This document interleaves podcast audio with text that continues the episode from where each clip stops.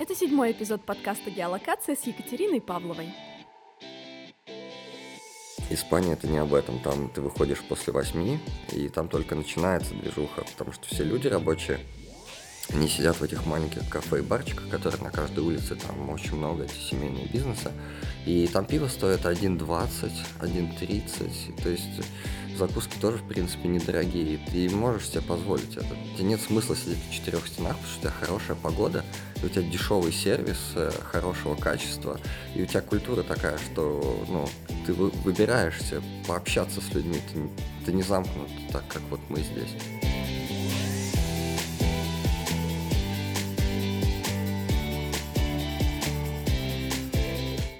После 25 лет уже начинаешь задумываться о том, что было бы неплохо прикупить себе жилье где-нибудь не в Эстонии, а там, где потеплее и нет вечного ноября, например, в Испании.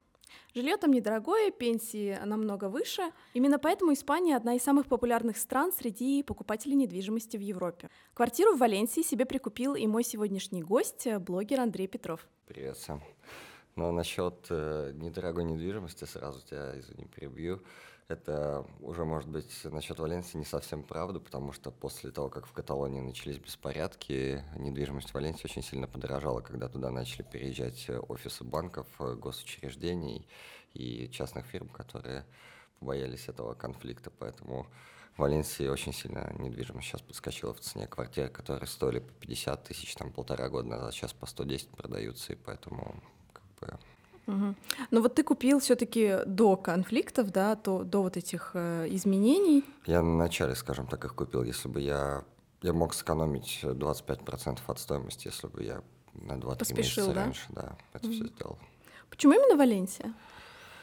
Мы 4 года путешествовали по Испании и были в разных городах, проехали по всему побережью, и Валенсия оказался такой золотой серединой, наверное, в плане доступности. Там несколько аэропортов в округе, там хороший пляж, там есть что посмотреть вокруг. Это туристический город, он не такой дорогой, как Барселона. В Мадриде нету моря.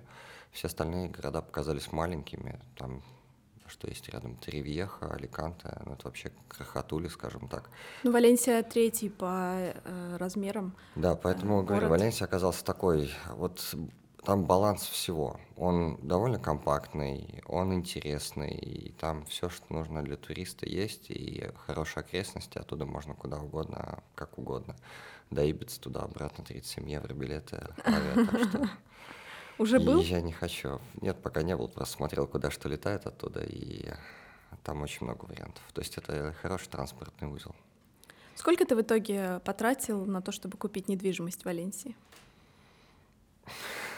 Ты прямо так вот все хочешь знать. Конечно. На самом деле квартиру я купил очень дешево, мне просто повезло. Она мне стоила 39,5 тысяч. Но со всеми оформлениями это где-то вышло около 48. А в каком она состоянии? Убитая, конечно, это убитая квартира. То есть там жить вообще невозможно? 70-го года дом. Да, я бы сказал, что жить невозможно. Мне, конечно, сказали, что если хочешь, мы ее тебе и так сдадим, но по факту я бы там сам бы жить не стал бы и никому бы из своих знакомых даже не предложил, потому что в основном это квартиры пенсионеров по такой цене уходят, потому что там есть дурацкий закон о том, что если ты получаешь наследство, квартиру в наследство, ты должен заплатить налог. Поэтому, когда пенсионер близок к тому, чтобы отдать концы, обычно квартира продается по-быстрому и делятся деньги, потому что тогда как бы никто никому ничего не должен. Поэтому вот такая пенсионерская недвижимость уходит довольно быстро. Ее там много, на самом деле много. То есть все квартиры, что я смотрел, скажем так, 80% из них была вот такая вот недвижимость. Слушай, 40 тысяч евро, да, за квартиру, даже если убитую, это все равно круто. А сколько тебе нужно потратить денег, чтобы восстановить ее? Мне делали смету где-то на 15 тысяч. Я думаю, что это, в принципе, можно сократить, потому что сами знаете, как эти сметы составляются и как это все делается. Поэтому я думаю, что реальная цифра где-нибудь около 12 тысяч. С какими трудностями ты столкнулся, да, вот когда ты только подумал о том, чтобы прикупить себе недвижимость? Давай вообще не с проблем начнем, давай сначала с самого-самого начнем. Когда ты родился? Нет, я приехал в Аликанте, и мы снимали квартиру. И рядом тот, кто нам издавал, в соседней квартире жила женщина. И она рассказала нам, говорит, что приезжаешь, кладешь 15 тысяч наликом и забираешь вот любую из этих квартир соседних. Я такой думаю, что за фигня вообще? 15 тысяч? Это невозможно, да. 15 тысяч, наверное, тогда уже было 4 года назад, наверное, да. Там была высокая безработица, делать там нечего. Это спальные районы, где негры ссут на мусорные баки внизу. Но, тем не менее, она говорит, 15 тысяч. Я такой думаю, блин, что за фигня? 15 тысяч, как бы, это вообще не деньги по нашим меркам. И тогда я задумался о том, что почему бы нет. Мне понравилось, в принципе, в Аликанте отдыхать, то есть хорошее туристическое место, скажем так, но скучное, потому что маленькое. И вот тогда мы стали ездить чуть-чуть дальше, в разные стороны.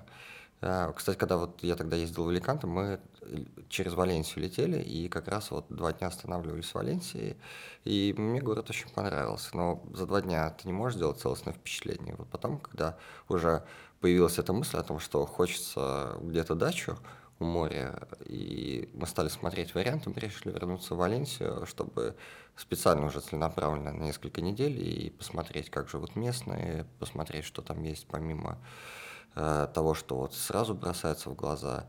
И чем больше мы там оставались, мы там еще несколько раз туда ездили, и чем больше мы там находились, тем больше я понимал, что вот это мое место. Что там было такого особенного? Комбинация всего, наверное. Там маленький старый город, примерно по размеру похож на наш таллинский, очень красивый, много всяких музейчиков, интересная архитектура. Там очень хорошая развитая сеть транспорта, куда угодно можно добраться довольно-таки быстро. Там красивый длинный пляж, 3 с чем-то километра, по-моему. Белый песочек, куча волейбольных сеток, хорошая погода, 10 месяцев в году. Так что там, как вот все вот эти факторы, они сложились воедино. Еда дешевая, кстати, тоже очень немаловажный фактор. Да вообще, если мы возьмем Испанию, то очень много вещей, которые очень позитивные. Машина не так сильно ржавеет, хотя там, говорят, другие проблемы, что там соленый ветер с моря портит ее, но, тем не менее, она не ржавеет. Теплых вещей тебе не надо, отопления у них там вообще нету, то есть ты, когда покупаешь квартиру или когда там снимаешь старое жилье, ты видишь эти щели там под балконами, под окнами, это все проветривается, и ты думаешь, как вообще здесь зимой живете, но как-то живут, топят электричеством, хотя электричество у них дорогое. Батареи-то там есть? Нет батарей. Совсем? У меня в квартире нет батарей, и в принципе они не нужны сейчас, поскольку вот на Украине была вся эта известная история, туда очень много украинцев переехало. Они уже нашли кучу всяких разных лайфхаков, как все делать. Они, в отличие от испанцев, которые традиционно клали, например, плитки на пол, чтобы в квартире было холодно летом, они вместо плитки кладут ламинат, утепляют его, ставят стеклопакет без щелей, чтобы зимой экономить на электричестве, а летом врубать кондёр. То есть там как-то они нашли такой более дешевый способ, и, в принципе, это в целом лучше работает, чем то, что было у испанцев раньше. То есть глобализация доходит и до этой области Европы. И, кстати, не всегда это хорошо. Плохих примеров тоже очень много. Мы не будем говорить про плохие примеры. Пожалуйста. Давай лучше вернемся к трудностям. Фраза «я купил себе квартиру в Валенсии» звучит прекрасно, да, пока мы не сталкиваемся с налогами и прочими расходами, которые сопутствуют покупке недвижимости. Для того, чтобы вообще вы понимали, что происходит, нужно сразу сказать, что Испания — это большой колхоз, просто огромный колхоз. По сравнению с Эстонией, он совершенно не дигитализированный, и все процессы там занимают, не знаю, в 10-20 раз дольше, если вообще вы сможете довести их до конца, потому что там никому ничего не надо, у них у всех сиеста, они маньяна, банки закрываются в 2-3 часа дня уже. Маньяна — это завтра, да? Да. И даже когда вот я приехал смотреть квартиры, я смотрел банковскую недвижимость, они более охотно дают ее в кредит, потому что это их недвижимость, и с банком гораздо легче договориться. Плюс ты избегаешь комиссии в 3-4 тысячи, которую обычно берет маклер, поэтому вот я сразу... 3-4 тысячи евро маклер берет? Да. Ого. Причем иногда бывает, что маклер берет из покупателя, из продавца, там очень хитрые схемы, и Поэтому как бы я вот сразу нацелился, что мне нужен банк. Обычно недвижимость, которая у банка стоит какое-то долгое время, не продается, они там готовы и хорошие тебе дать условия банковские, и в принципе гораздо быстрее акцептируют твое заявление на ипотеку. И поэтому вот я смотрел банковские квартиры, я думал, сейчас вот я приеду, там вот все по объявлениям нашел, посмотрю их. Это было невозможно. За 2 недели я посмотрел только одну банковскую квартиру, порядка из 15, которые я запросил. Потому Почему? Что то ключи у маклера, он их не принес, потом, а у нас все работники заняты. И маньяна, да. Это потому что они в среднем работают 1690 часов в год, а в Эстонии на 200 часов больше. Ну, то есть мы понимаем, да, почему испанцы говорят, что они работают, чтобы жить, а не живут, чтобы работать. Да, там маклер один одну квартиру в день показал, после этого он идет отдыхать, он уже свое дело сделал, поэтому как бы даже с этим... Ну, если у него комиссия 3-4 тысячи евро, то я понимаю, что он там не напрягается. Да, поэтому вот я сразу решил на этом сэкономить и избежать лишних всяких бюрократических проволочек, поэтому банковская недвижимость для меня была вот таким вот целью, скажем так. Тебе кто-то это подсказал, или ты как бы сам это где-то нашел, прочитал? Подсказывают, конечно, подсказывают. Те же украинцы, которые там сильно обосновались, они уже держат фирмы. Бесплатно подсказывают? Нет, не бесплатно. Помощь в поиске и оформлении мне обошлась в 1000 евро. Ну, 1000 евро не так страшно. Ну, да, согласен. За то, что они мне сделали, и то, как они мне помогли. Вообще, все это случилось благодаря им, и, в принципе, я готов был заплатить гораздо больше, чем это 1000 или 1500. Сейчас вот я боюсь соврать, может, 1500 было. Но, тем не менее, как бы это копеечная цифра, потому что ту квартиру, которую я нашел благодаря именно вот этим посредникам, которые нашли какого-то русского маклера, который привязан к банку, вызвонили ее где-то вечером, и уже все, когда я уже не знал, что делать, потому что у меня не было вариантов, они мне вот показали вот эту квартиру, которая находилась и в хорошем районе, и была именно тем, что вот мне хотелось с точки зрения недвижимости. Насколько важно выбрать именно хороший район в Испании? Ну, чтобы вы примерно понимали, один из вариантов, я смотрел, 3-я береговая линия от пляжа, ну, там буквально, может быть, 4 минуты идти. 4 минуты до моря, да? Да, и она стоила там что-то в районе 35 тысяч, наверное. Двухкомнатная квартира, где-то там около 60 метров, наверное, 55-60, что-нибудь такое. Рядом через дорогу в соседних высотках, это был 5-этажный дом, в соседних высотках стоили квартиры там от 200 и выше, потому что это главная пляжная улица.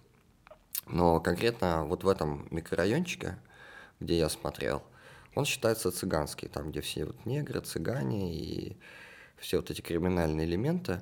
И ты заходишь туда... Уровень преступности там выше, я так предполагаю. Бабка надвое сказала, потому что со своими они все-таки ведут себя немножко по-другому, но, например, найти туда уборщицу какую-нибудь, которая будет приезжать убирать за постояльцем, если ты будешь квартиру сдавать, это уже проблема. И если квартира у тебя будет стоять, и там никто жить не будет, то как бы они в нее заберутся, и по испанским законам, если они там прожили дольше, чем определенное время, их уже оттуда не выгнать, потому что нельзя человека выгнать на улицу. И ты будешь с ними вечно судиться или откупаться от них, а это может стоить тебе больших денег. Я слышал истории, где по 4-7 тысяч платили для того, чтобы цыган оттуда выселить, поэтому как бы это просто стрёмный район. А как вот так получается? То есть почему законодательство, да, не на стороне владельца жилья, почему какие-то посторонние люди могут оккупировать это жилье и потом отказаться? Мы никогда этого не поймем, и я тоже задавал эти вопросы, но нельзя человека выгнать на улицу, это негуманно. Поэтому они защищают даже вот таким образом. Ты даже можешь сотню бумажек показать, а они тебя будут, полицейские будут спрашивать, может, вы им сдавали, да, незаконно там. Ну, в общем, юридическая база у них в этом плане, она довольно слабая, и проблема с оккупасами, как они их называют, это просто бич вообще всех испанских городов. Ну, в общем, если возвращаться к этому району, то есть как бы квартира в очень крутом районе, ты заходишь за этот дом, а там стоят эти диваны, на которых спят чернокожие и цыгане. В соседних домах, да, в соседних, так как мини-город оборудован во дворе.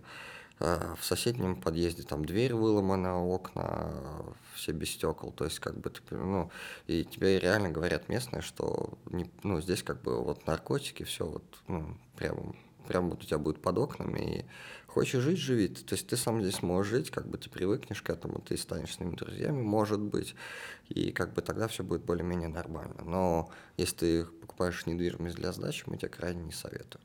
То есть, ну, я посмотрел в округе. Ну, место было реально очень крутое. Вот входишь, и прям у тебя море там.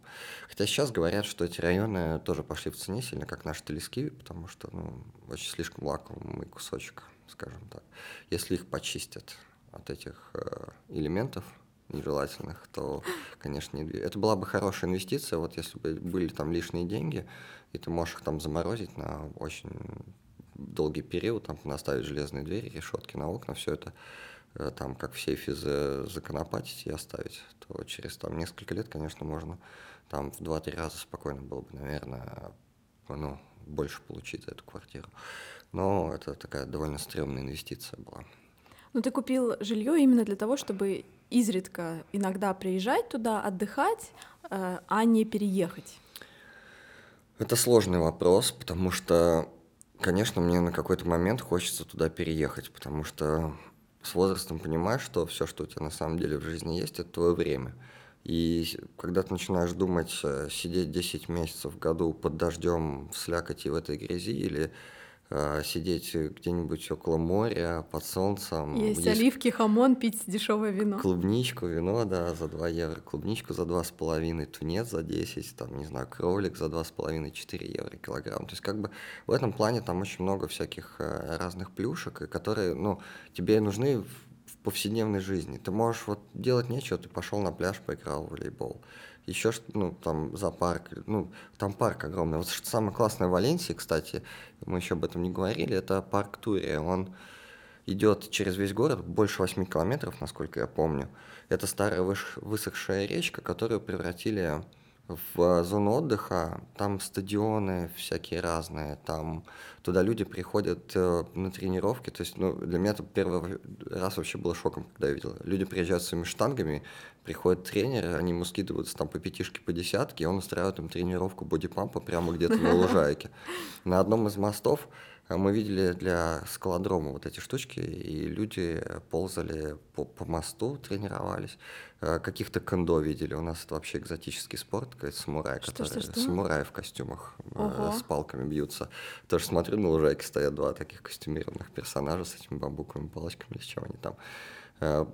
Воздушные гимнасты на одном из мостов висели, однажды видел. То есть, ну, это прикольно. Там постоянно проводятся какие-то фестивали, там постоянно спорт, движуха, там беговые дорожки, там велики в аренду можно взять, ездить из одного края в другой.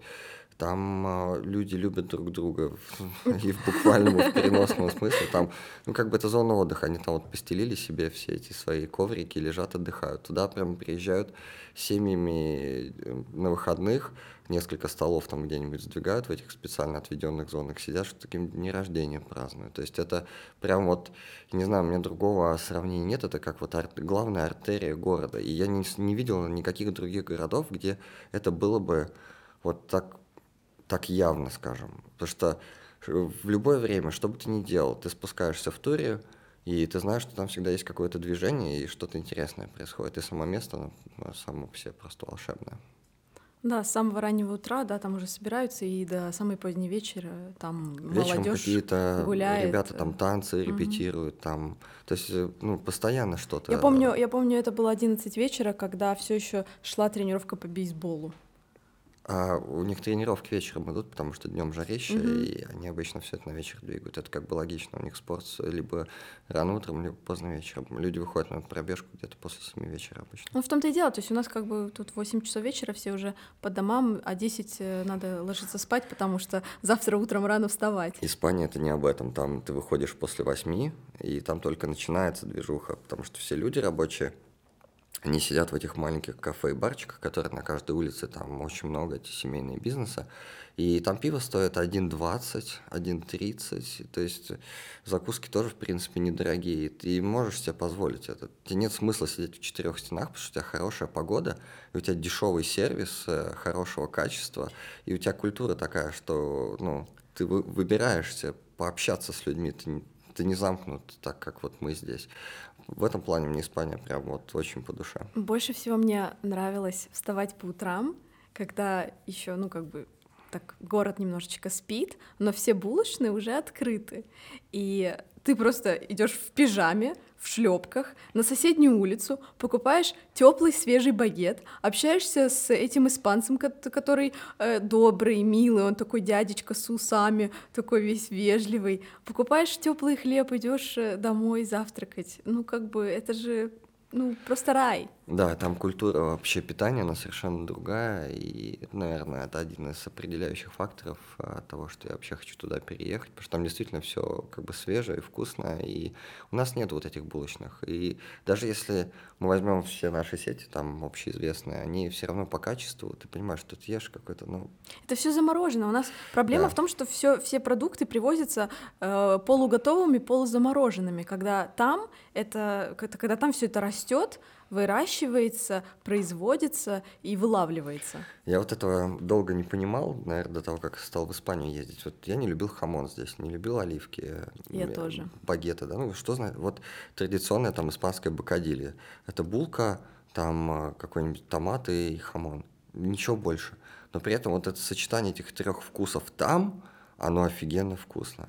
А здесь ты пытаешься сделать то же самое, у тебя не получается. И ты не понимаешь, что это за особая магия там какая-то. Здесь это вообще не работает. Я до Испании вообще не ела зеленые оливки, и хамон я вообще не признавала. Для меня это было, да фу, господи, как вы эту дичь можете есть.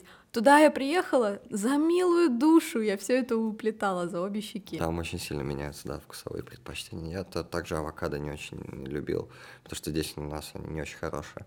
А туда приезжаешь, кладешь в холодильник, на полдня они становятся такие подмороженные немножко, и они как мороженое, вот реально в 30 там, с чем-то градусную жару ты их ешь, они мягкие, тают во рту, и совершенно другой вкус, и...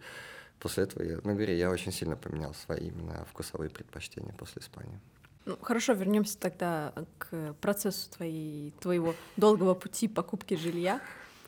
В итоге ты как-то нашел вот этих людей, да, украинцев или кого там ты нашел, кто тебе помогали со всеми бумагами и прочее. Оседлые украинцы можно назвать, потому что у них несколько лет они сначала свое жилье сдавали, потом помогали всем своим родственникам покупать. Теперь у них там много квартир на содержание, и у них уже как бы свой бизнес там в этом плане довольно сильно развит. И они уже собаку съели. Они мне очень сильно помогли, потому что без них купить там квартиру это практически невозможно. У меня был определенный риск, что я должен был, конечно, подписать нотариальную доверенность с ними на полное, принятие решений, связанных с покупкой квартиры. Это было относительно стрёмно, но у меня особо выбора не было.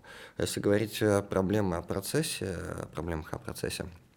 то, во-первых, там хотят, чтобы вы перевели свой трудовой договор. То есть им важно знать, сколько вы получаете. При этом справки из нашего налогового департамента, ее не хватает. Хотя она тоже нужна. То есть они почему-то проверяют, сколько налогов вы платите государству. Помимо этого, я еще что-то переводил, какой-то один большой документ. Сейчас вот я боюсь соврать. То есть перевод нотариально заверенный, да? Да, я переводил 2 документа, и это мне тоже встало где-то в порядка 500 евро, потому что это должен быть нотариально заверенный специальный переводчик с апостилями, как это называется штука. Поэтому это все выходит довольно дорого. Плюс там на месте некоторые документы, возможно, тоже придется перевести. И самое плохое, что там на месте могут не понравиться какие-то ваши документы. А уже поздно, ты уже на месте. Да, ты уже на месте, и ты понимаешь, что это либо затянется, тебе нужно срочно туда-сюда летать, либо... Сколько тебе потребовалось раз вот туда-сюда? На самом деле я все сделал с одного, но я перестраховался, я взял все документы, какие только возможно, банковскую выписку я переводил, вот, почему-то, потому что на английском языке они не хотели принимать, это, там только цифры фактически, нет, все равно должна быть переведена. Поэтому я взял с собой вообще все, что только можно, все свои документы, свидетельства о рождении, вообще все. Но, как оказалось, гражданину Евросоюза гораздо проще купить квартиру. То есть, чтобы вы понимали, я был одним из клиентов, и у них был еще второй клиент с Украины, и я получил квартиру там меньше, чем за месяц, согласие банка, точнее, на покупку квартиры. Этот второй клиент ждал около 3 месяцев, я даже не знаю, чем это закончилось. Но ты сейчас пока что не собираешься туда все-таки переезжать, тебе еще нужно закончить ремонт, подготовить все, и ты все-таки планируешь, правильно, сдавать ее в аренду? Я планирую... Ну как-то же надо деньги отбить, правильно? Там квартиры очень большие, чтобы вы понимали, там стандарт квартиры — это не менее 65 метров. Вот раньше так строили, и семья, если живет, она меньше не хочет, поэтому квартира там огромная. И если сдавать огромную квартиру, у тебя будет, допустим, 500, там 600 доход, да, в зависимости от района, состояния. Большая квартира — это от 65 квадратных метров. Да. А если поделить ее на две части, сделать две студии по 30, то каждую студию можно сдавать по 450, то есть уже 900. И я вот планирую именно так и сделать. У меня хорошая квадратная квартира, и я поделю ее на две части. Одну буду сдавать, она будет полностью покрывать все расходы, которые там связаны со всем остальным. И вторая часть будет оставаться для меня, чтобы я мог туда ездить. И это абсолютно стопроцентный вариант. Кстати, вот что интересно по поводу цен на недвижимость. У меня квартира на 5-м этаже, и 4-й, 5... все, что выше 3-го, нельзя сдавать посуточную аренду. То есть Airbnb для вас уже все закрыто. Поэтому цены... Почему у меня была такая дешевая цена? Потому что этаж. Квартира на 2-м этаже стоила уже 85, по-моему, тысяч в соседнем доме. Так что просто вот как бы из одного закона, да, вот может так цена сильно разнится. А как ты тогда будешь сдавать ее? То есть месячные только тебе доступны? Там очень много университетов, там можно найти кучу студентиков. Ну, то есть минимальные условия договора, да, это на месяц, что ли? Ну, официально да, но никто не мешает. Вот, допустим, мы летали в прошлый раз, мы брали квартиру, она нам обошлась 600 евро в 2 недели, по-моему, ну, плюс-минус, если официально. И если ты сдаешь студию за 450, ты можешь сдать на месяц, но человек реально туда приедет там, на 2 недели, допустим. Ну, то есть там есть небольшие варианты, как-то все можно обойти, и... Но это не очень законно, скажем так, потому что все-таки они тоже там следят за тем, как если ты сдаешь, платишь ли ты налоги с этого. О, кстати, по поводу проблем сейчас сразу вспомнил. Ремонт. Ремонт — это, конечно, одна из самых больших проблем. А ты знал об этом, когда покупал? Ну, меня предупреждали, да, что будут проблемы. Но я так всегда, я оптимистично смотрю на вещи, что буду решать проблемы по мере их поступления. Как все мужчины. Да. Но чтобы сделать ремонт, вам нужно получить разрешение. Чтобы получить разрешение, надо стоить денег, во-первых. Но это не новость, у нас в Эстонии тоже так. Во-вторых, нужно предоставить смету ремонта, которую тебе сделает какая-то фирма, которая этим занимается. Со сметы ремонта ты заплатишь еще 3% от стоимости ремонта. Подожди, даже если ты не сносишь несущие стены, даже в этом случае, просто тебе там хочется перекрасить стены. Шумишь, да? Мешаешь соседям. И для этого нужно разрешение тоже. А, ну у нас в Эстонии все-таки я ломал у себя стену, она упала вниз, прибежал мой сосед и начал мне кричать, что где твое разрешение, я тебе сейчас ментов вызову. И... Ты ему денег заплатил, чтобы он не вызывал? Я мило улыбался, сказал, все, заканчиваю, и как бы на этом мы договорились. Но была история, мне рассказывали, когда один мужчина у себя на балконе решил плитку положить. Ему надо было там что-то 6 кусочков, но ему нужно было кантик там обрезать немножко, потому что где-то не умещалось. И он болгаркой начал, или чем-то еще, начал шуметь, резать эти плитки. Приехали менты, 650 евро штрафа. Подожди, а если я хочу гвоздь забить и повесить картину в доме? Мне тоже нужно за это, скорее всего, никто тебя не дернет. Но если ты будешь так вот там мусор выносить, шуметь, греметь, то могут прийти и спросить. Поэтому они иногда вешают эти разрешения на дверь, чтобы если кто-то из соседей захочет на тебя погундеть, он просто как бы в эту бумажку уперся лбом и ничего сделать не может. Без бумажки, конечно, сложнее. Там нужно договариваться тогда со всеми окружающими, что ты будешь работать в такое-то время, когда там никто не спит, пока у них нет сиесты там. Мне кажется, самые серьезные люди, которые живут в Испании, это как раз-таки полицейские, потому что я помню, мы ехали по улице на велосипедах, и оказалось, что нельзя ехать по тротуару на велосипедах. Потому ты должен ехать. Велодорожка да, есть. Ты должен ехать либо по велодорожке, либо тогда наравне с другими машинами, потому что велосипед — это транспортное средство тоже в их представлении. И я помню, мы едем по тротуару, и нас остановил полицейский и начал там: давайте паспорта, откуда вы, кто вы и так далее и тому подобное. В общем, кое-как мы улыбались, он нас отпустил. Но он был очень серьезный. Специфика всех стран, куда ты приезжаешь и не знаешь местных законов, и ты можешь на этом всегда попасться. Но в этом плане надо отдать должное. В Валенсии очень классная система этих велосипедиков. Ты, по-моему, 30 евро платишь в год, и ты можешь пользоваться системой этого велопроката. И каждая поездка у тебя 30 первых минут бесплатно, но этих 30 минут хватает для того, чтобы доехать, в принципе, в любую часть города, поэтому вот в последний раз мы брали машины, они у нас, в принципе, стояли там большую часть времени, которые мы были в Валенсии, потому что они не нужны.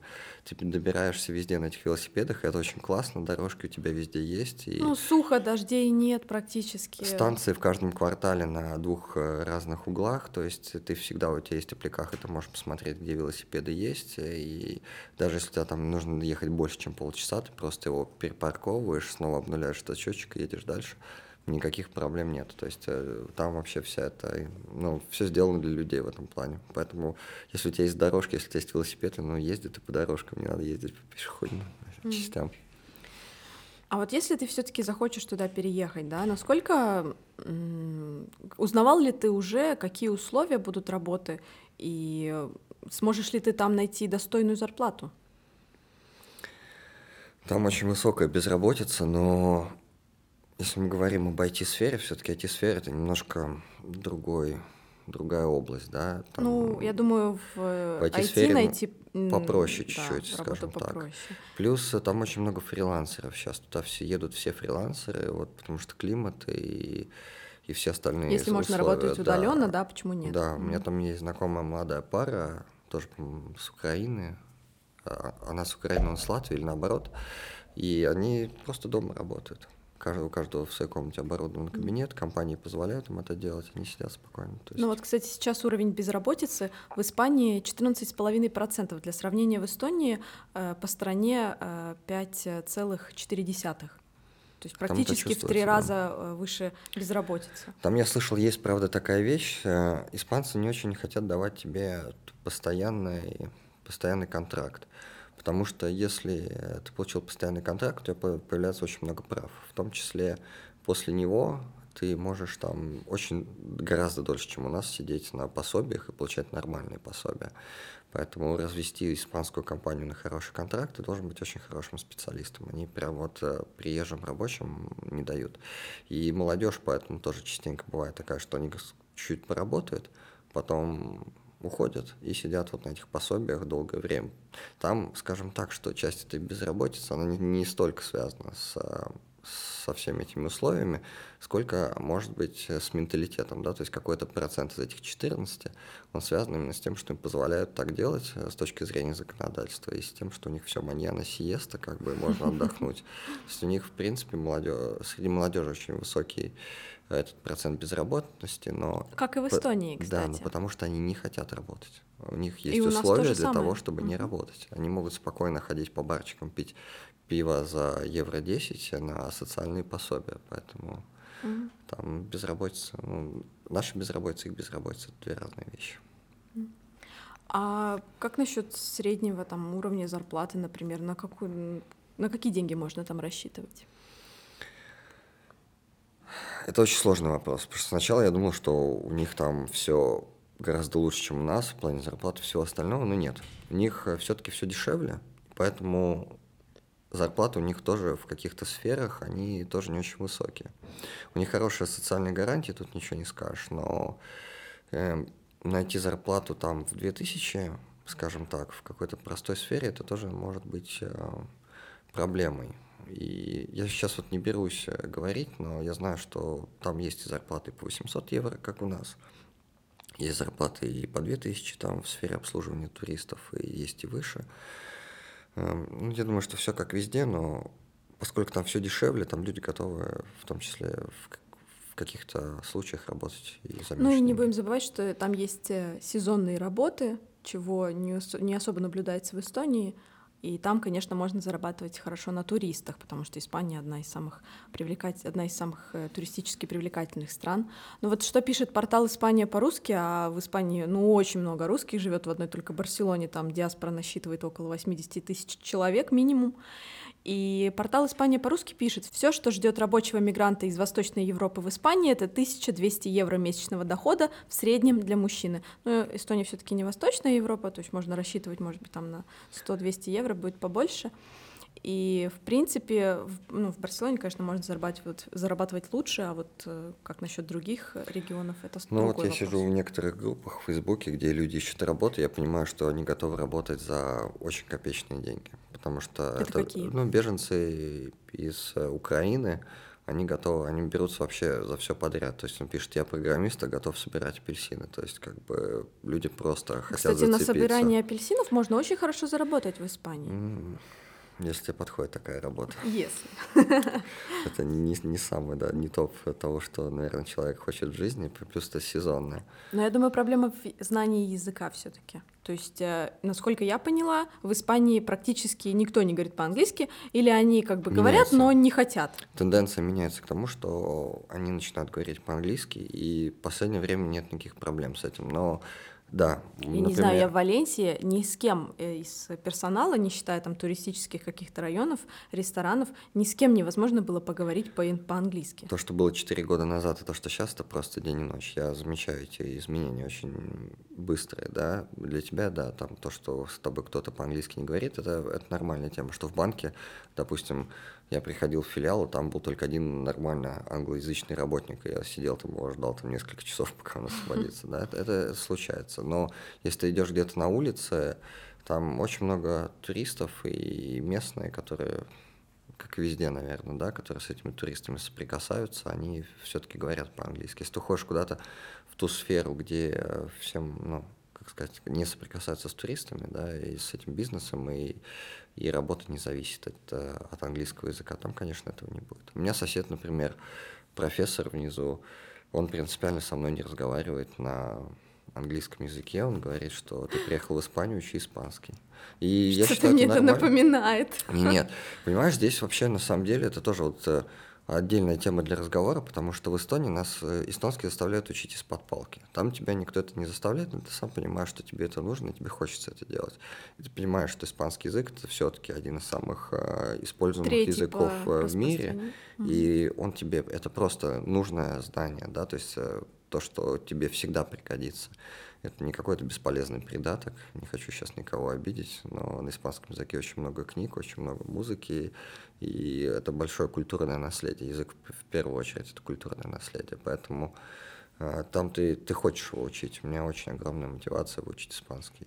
Уже начал? Начал, да, слушаю аудиоуроки. Езжу в машине, учу испанский язык по аудиоурокам. И, кстати, что интересно, слово за слово запоминаешь. Если бы я там пожил месяца 3-4, я думаю, что я бы начал бегло разговаривать вполне. Тем более, да, что ты, когда заходишь, с тобой сразу начинают говорить по-испански, и ты слышишь постоянно эту речь, и все вокруг по-испански. То есть я очень мало видела вывесок на английском. Все-таки все на испанском. Там испанский очень быстро учится, и у меня там уже есть компании, с кем я в футбол хожу играть. Когда приезжаю, у меня футбол по воскресеньям на пляже. И то есть местные такие толерантные, да, они принимают. Да, они абсолютно хорошие, адекватные люди, они все с тобой по-испански разговаривают. И слово за слово. Там побегал с ними в футбол, выучил 2 новых предложения каких-нибудь, еще там 5 новых слов. То есть в повседневной жизни, если у нас в чем проблема в Эстонии, что у нас комьюнити эти не соприкасаются, а Испания в этом плане она довольно открыта ко всем, и было классно очень, даже не столько с этим связано, наверное, с общим мировоззрением, да, сидела испанская компания на пляже около волейбольных сеток. Мы там неделю оставались и всю неделю ходили на пляж по вечерам. И это место вокруг этих испанцев, оно стало прям каким-то культовым. Там стали собираться студенты, приезжие. На 3-4 день там вокруг этой компании стало человек 40. И там 10 новых, 10 уедет, 10 приедет, да. И это прям было, не знаю, какое-то... своя тусовка, да, образовалась на ровном месте благодаря тому, что просто какие-то испанчики играли, были очень открыты, всех звали играть с собой, и в итоге это вылилось в какую-то такую движуху, которая длилась там очень долго. Ну да, уровень коммуникации испанцев, конечно, зашкаливает.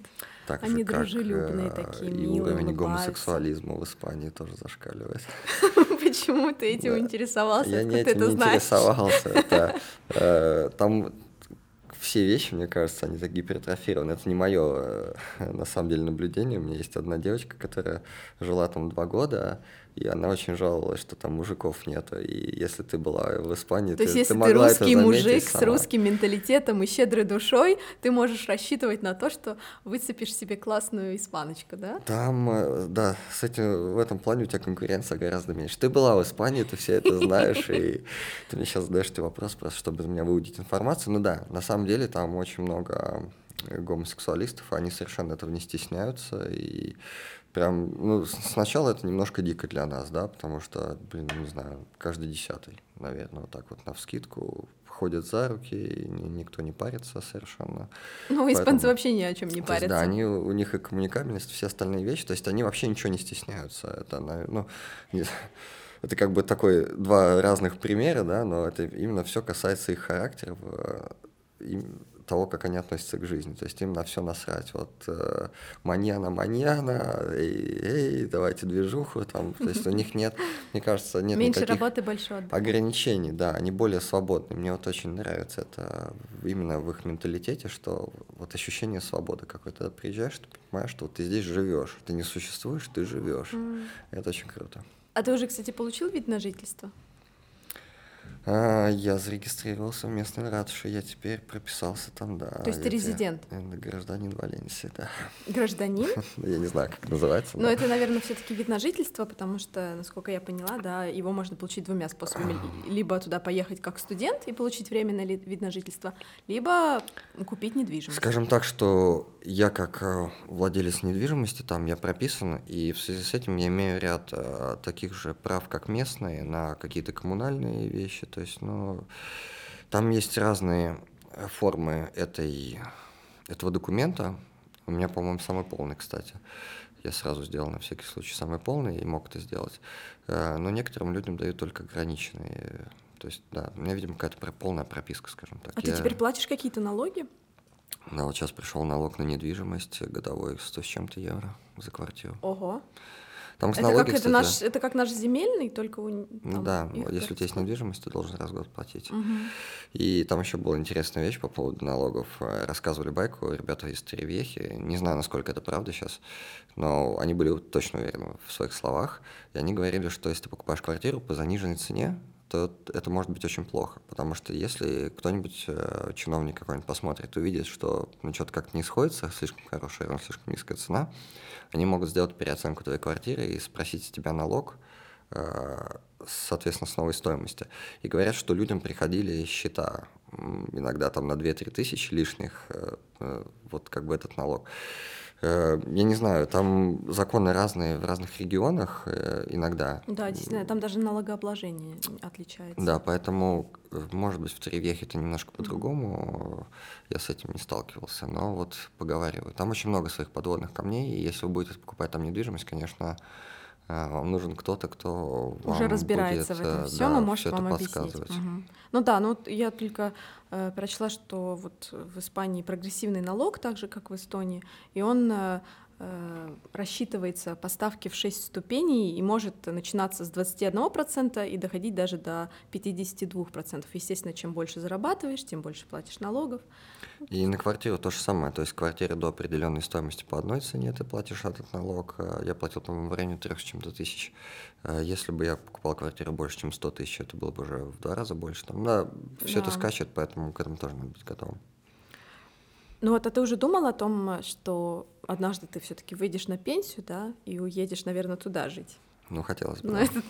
Это как бы самый логичный вариант. Это и есть, да, весь план. Ну, и, естественно, нам намного лучше, чем тем же самым россиянам, да, и украинцам, потому что ты можешь тогда рассчитывать, что ты будешь получать пенсию и за стаж в Эстонии, и за стаж в Испании, если ты его наработаешь. А если не наработаешь, там, по-моему, можно получать пособие, там около 430 евро, если ты 10 лет прожил там легально.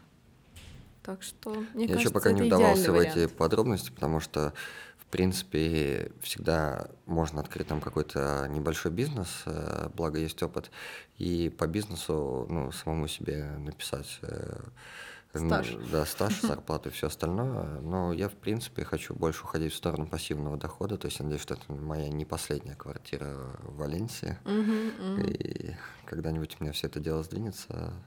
Потому что там туда приезжаешь, отдыхаешь, когда возвращаешься, уже думаешь, что я здесь забыл. Хочется делать минимум, как испанцы, и при этом наслаждаться. Получать максимум, да. А жизнью. Вот ты думал о том, сколько тебе понадобится времени при благоприятных условиях, чтобы отбить свою квартиру, сдавая ее в аренду? Это же просто математика. У меня с математикой всегда было плохо, поэтому посчитай, пожалуйста, за меня. 60 тысяч, и, ну, предположим, что 700 в месяц можно будет после ремонта из нее вытаскивать. Меньше 10 лет. Сейчас очень тяжело вот так вот перед микрофоном считать, но меньше 10 лет. Угу. Ну, звучит прекрасно. Осталось только это все сделать. У меня кредит 182 евро в месяц. Как бы я на 15 лет взял. Но это вообще ни о чем. Ну, у меня такой же кредит в Эстонии только. Да, только за другую площадь, видимо. Да.